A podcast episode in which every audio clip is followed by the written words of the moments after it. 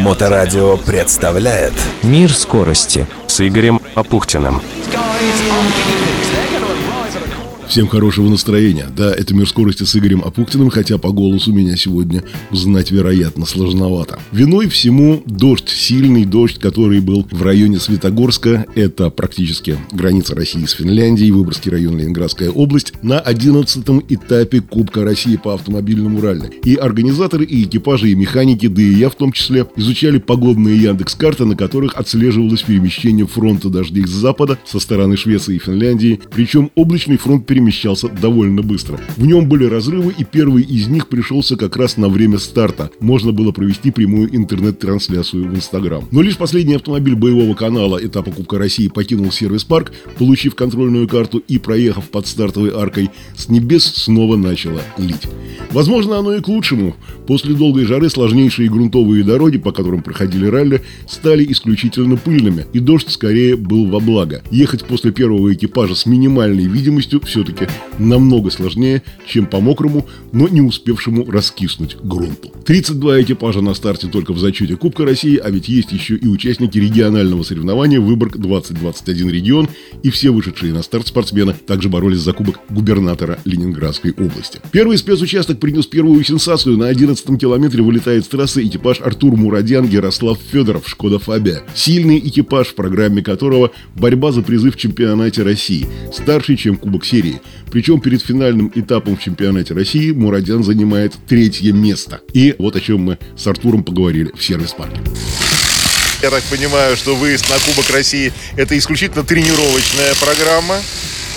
Да, совершенно верно. Мы э, не играем наш автомобиль в кубковую э, борьбу, но при этом э, хотели поехать сложные дороги, извилистые. Это один из этапов подготовки к ралли «Асбест».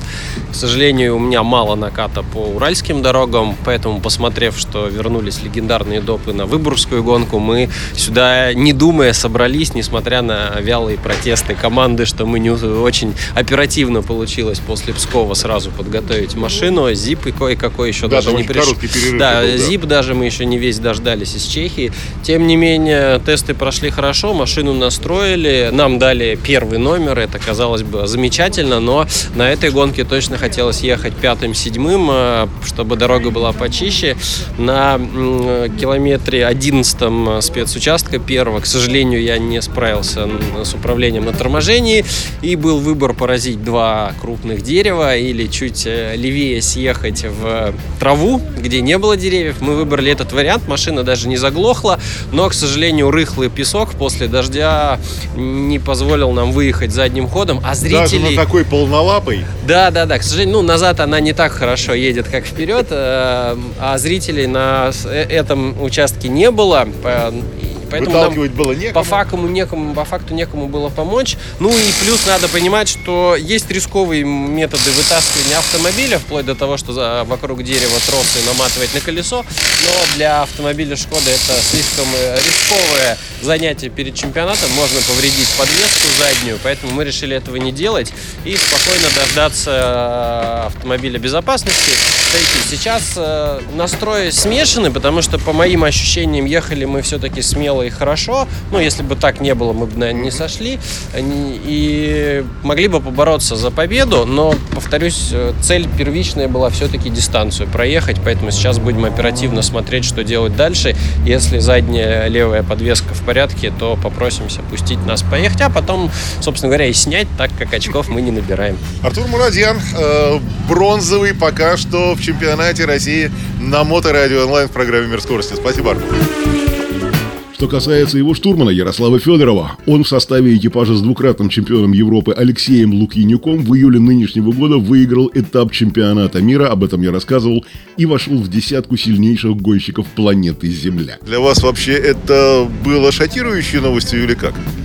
Нет, ну мы изначально нацеливались на хороший результат и были предпосылки. Во-первых, у нас Алексей Лукьянюк э, носит титул короля Эстонии, является чемпионом Эстонии.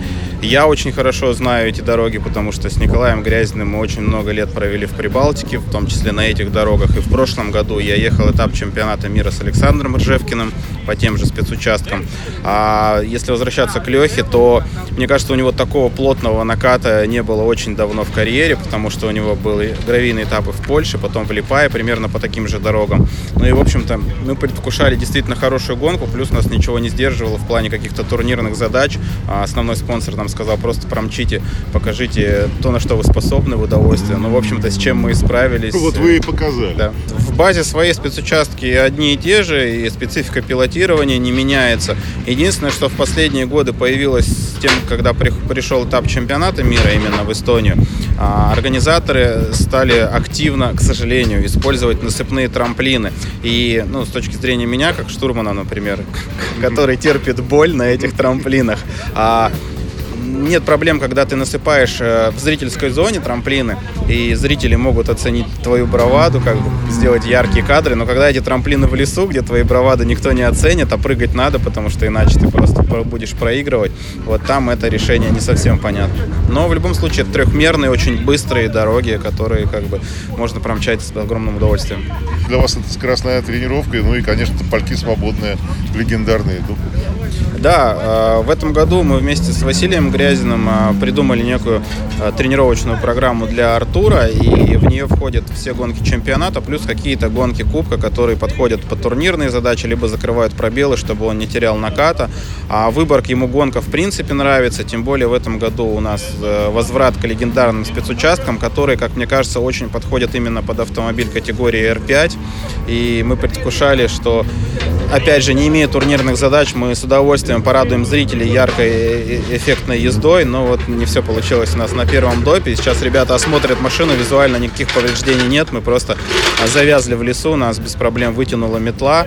И, в общем, если можно будет э, абсолютно там без каких-то, опять же, турнирных задач э, продолжить гонку, мы бы с удовольствием хотя бы по тополькам газнули. Да, организатор принял, кстати, такое решение, которое многим гонщикам показалось спорным. Он позволил перезаявиться экипажу уже в региональный уровень соревнований с тем, чтобы проехать те самые знаменитые спецучастки Топольки и Свободная, собственно говоря, в режиме боевой тренировки.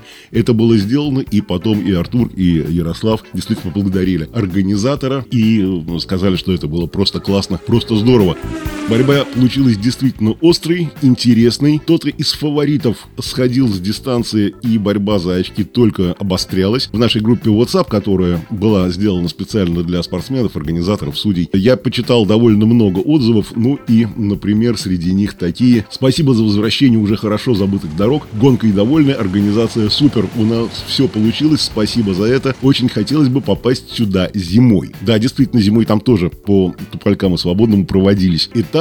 Правда, уже Кубка клубного ралли, и последний раз они использовались в 2013 году. Там давно соревнования не проводились, поэтому кто-то знает эти дороги из э, таких сторожилов автомобильного спорта, а для кого-то они были в новинку. Лучшие допы, что я ездил, очень круто. Очень здорово, что ралли вернулось в Светогорск. А можно трамплин на свободном немного сгладить. Да, на свободном есть классный трамплин, там ну, очень сильный полет. И э, особенно это было заметно, когда в 2007, 2008 и 2009 годах там проводился этап младшей мировой серии Intercontinental Rally Challenge. Эта серия просуществовала с 2006 по 2012 год. И это было действительно интересно, когда приезжали звезды с мировыми именами, такие как, например, чемпион мира Дидье Ариоль. С ними тоже было интересно пообщаться. Да, ну и чемпион мира там Марко Аллен. Очень интересные были времена, очень интересные были люди.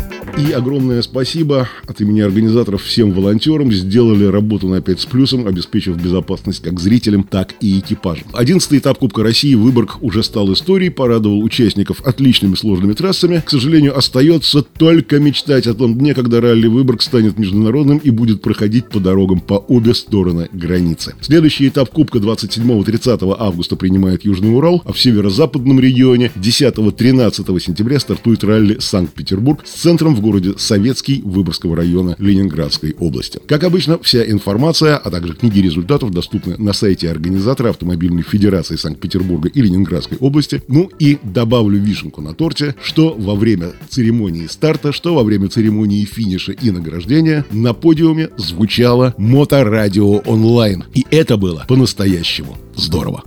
А мы с вами встречаемся через неделю в 15 часов в программе «Мир скорости». Удачи! Мир скорости.